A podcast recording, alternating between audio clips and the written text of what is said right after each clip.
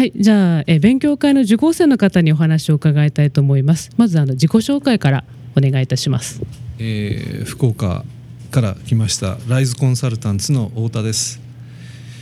えー、仕事はですね生命保険の、えー、契約内容の管理データの管理をやってます、まあ、保険というと普通は販売というのがメインなんですけども、まあ、データの管理をするということでいろいろと東京から沖縄までいろんなお客さんのところに行ってます。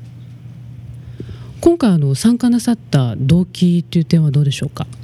えー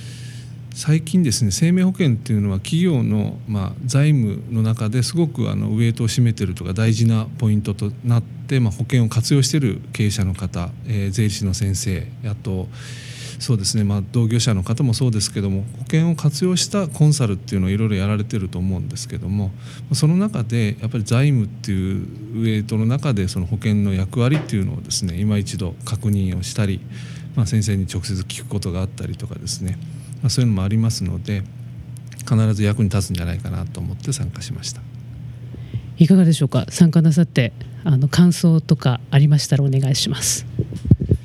そうですね。あの今日のあのセミナーというか研修会はですねあの常にあの実例が入っててですね、まあ、あの講師の小瀬先生の、まあ、体験談もありますしあのいろいろとこう他から取ってきたデータ